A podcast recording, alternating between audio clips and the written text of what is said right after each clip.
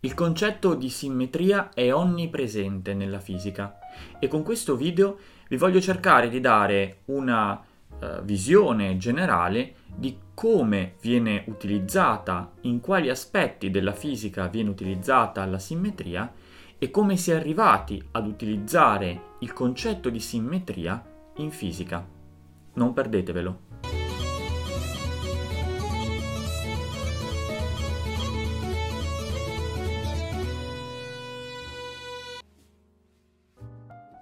L'attrazione per forme armoniose e simmetriche, ripetitive, sembra essere una caratteristica innata della percezione umana, che ha caratterizzato per millenni le attività umane, dall'arte alla filosofia naturale. Solo molto recentemente, nell'ultimo secolo, secolo e mezzo, infatti, questo concetto di simmetria è stato utilizzato anche nella matematica, e quindi in modo più rigoroso, e nelle scienze in generale, dalla zoologia alla fisica, per esempio, nella fisica delle particelle, ma anche nella fisica classica, nella relatività generale e anche nella fisica della materia condensata. Per migliaia di anni il concetto di simmetria si è limitato ad una descrizione informale e non rigorosa di forme e strutture il primo esempio che gli esseri umani fanno eh, dalla nascita della simmetria è il concetto di simmetria bilaterale o eh, simmetria dell'immagine specchio. Ed è quella che abbiamo noi tutti i giorni guardandoci allo specchio, ad esempio, o la nostra immagine riflessa su una superficie riflettente. Ma è anche quello eh, che abbiamo guardando il nostro stesso corpo, e la perfetta specularità della parte sinistra e la parte destra. Tuttavia gli oggetti non hanno simmetria, ma hanno simmetrie, cioè trasformazioni che lasciano inalterato un oggetto. E sono più di una. Formano infatti una categoria o quello che vedremo poi si chiamerà un gruppo. Il concetto attuale di eh, simmetria però non deriva né dall'arte né dalla geometria, bensì dall'algebra ed in particolare dallo studio delle equazioni algebriche. Infatti, una formula algebrica eh, può essere dotata di simmetria ed in particolare si dice che è simmetrica se possono essere scambiate fra loro eh, i valori delle variabili che ne si accompagnano lasciando inalterato il risultato finale. Successivamente poi col tempo sono apparse definizioni via via più complesse che facevano utilizzo del concetto, come poi vedremo in modo più approfondito successivamente, di gruppo.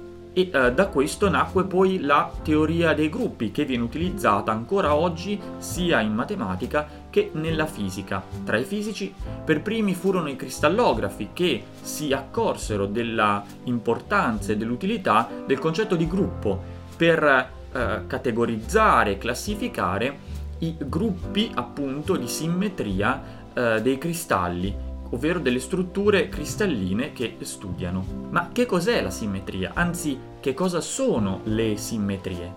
Beh, è più facile dire che cosa non è una simmetria. Una simmetria non è un numero, non è una forma, non è un'equazione, non è nemmeno lo spazio o il tempo. Ma facciamo un esempio. Se vogliamo descrivere un cerchio, lo possiamo definire come l'insieme dei punti che sono equidistanti eh, dal, da un unico punto detto centro. Oppure possiamo dire che è quell'oggetto geometrico che rimane uguale a se stesso se ruotato di un angolo qualsiasi. Quest'ultima definizione fa utilizzo proprio del concetto di simmetria, che è quindi una trasformazione invertibile, cioè che può essere invertita, ovvero si può tornare indietro recuperando lo stato iniziale del sistema, che lascia invariate le proprietà di un oggetto. In questo caso eh, il cerchio, infatti ruotato di un qualsiasi angolo, rimane identico a se stesso. Il cerchio è infatti dotato di simmetria di rotazione di un angolo qualsiasi. Utilizzando questa definizione ci accorgiamo anche che il cerchio ha un'altra simmetria, riflettendo il cerchio rispetto ad un asse che passa per il suo centro, rimane identico a se stesso. Questa definizione di simmetria può essere, può sembrare un po' vaga, ma è del tutto generale, per questo è così semplice e allo stesso tempo potente. Ma una proprietà delle simmetrie è che componendo queste simmetrie si ottiene un'altra simmetria. Per esempio con una rotazione e una riflessione combinate otteniamo un'altra simmetria e il cerchio è identico anche a se stesso sotto, ovvero è eh, simmetrico per queste eh, trasformazioni, quindi anche la composizione di simmetrie. E questa proprietà è proprio la proprietà che identifica quello che i matematici chiamano un gruppo. Un gruppo è un insieme di elementi dotati di un'operazione matematica che li lega, caratterizzate da alcune proprietà, fra cui anche quella appunto di combinare elementi di questo eh, gruppo, ottenendo come risultato un altro elemento dello stesso gruppo. L'operazione che eh, agisce sugli elementi del gruppo è caratterizzata da proprietà di identità, associatività e invertibilità. La teoria delle simmetrie, utilizzata appunto come teoria dei gruppi, è nata proprio nell'algebra ed in particolare per risolvere le equazioni.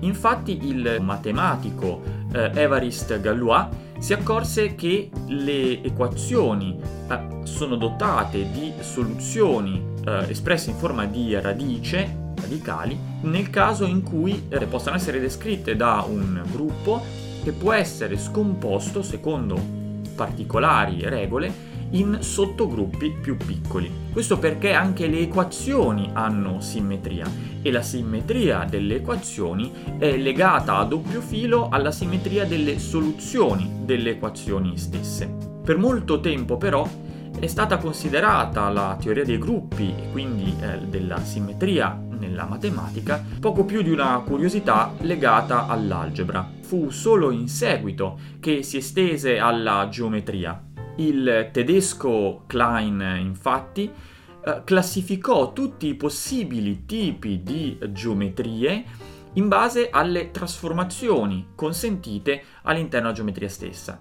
Ed è in questo modo che possiamo classificare, lo stesso Klein classificò diverse geometrie, per esempio la geometria euclidea, quella che studiamo fin dalle elementari, la geometria di Möbius, quella del famoso nastro eh, intrecciato, ma anche la geometria proiettiva e la topologia.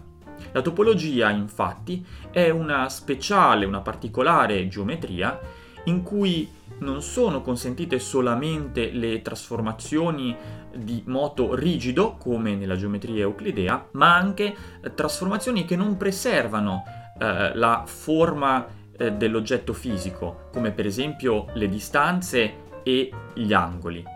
Quindi gli oggetti nella topologia possono essere anche eh, allungati, accorciati, deformati in un qualche modo.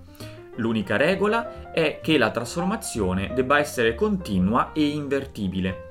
Quindi non si può, per esempio, far cadere una, uh, un oggetto, una forma, in un semplice punto. Ma nella fisica?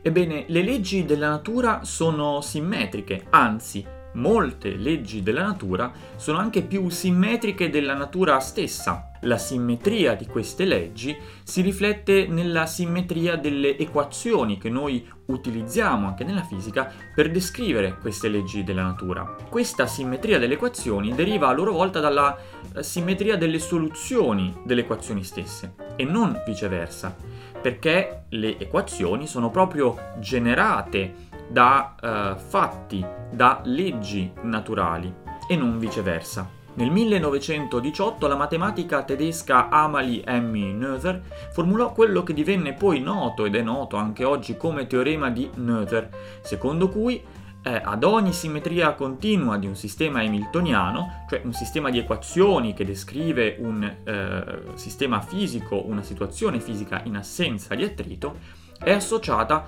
una quantità conservata. Ad esempio, alla simmetria per traslazione è associata la conservazione della quantità di moto.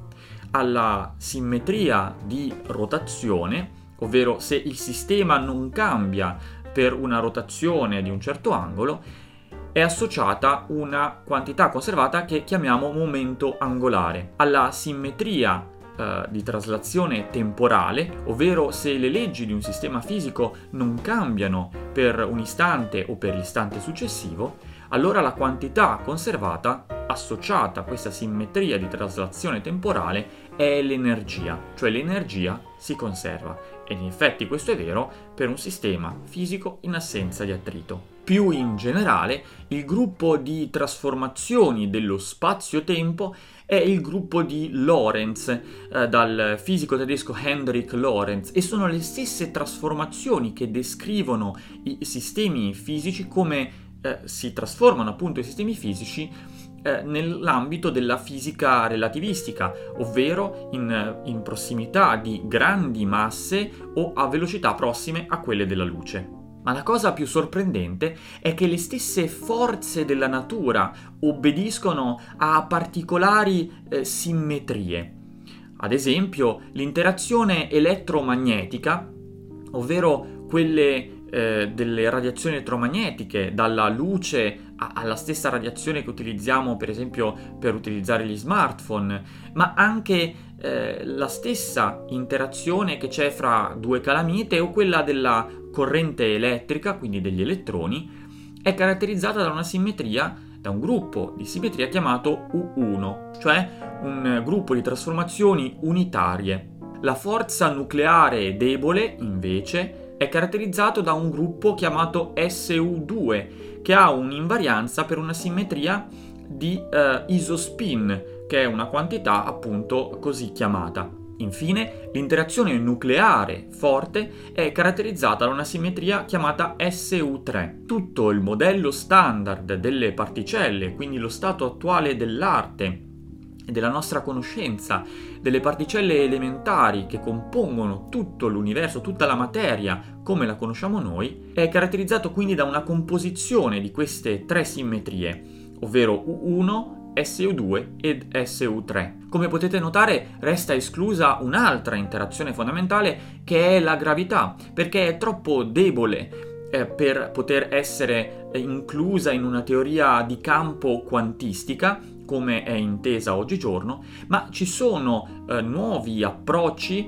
eh, per esempio quello legato alla supersimmetria o la gravità quantistica a loop, che cercano di integrare la eh, teoria della gravitazione, in particolare nella forma della eh, relatività generale di Einstein, con la teoria di campo quantistico e quindi con tutto il modello standard delle particelle fondamentalmente. Ebbene, la ipotesi più gettonata, diciamo così, eh, oggigiorno per unificare tutte le interazioni fondamentali è caratterizzata da una simmetria chiamata SU5. Tuttavia, sebbene eh, l'universo mostri eh, nelle interazioni fondamentali queste particolari simmetrie che hanno permesso di sviluppare la nostra conoscenza della fisica fino al, al livello attuale, ci sono anche delle rotture di simmetria che sono altrettanto importanti o anzi forse più importanti delle simmetrie stesse.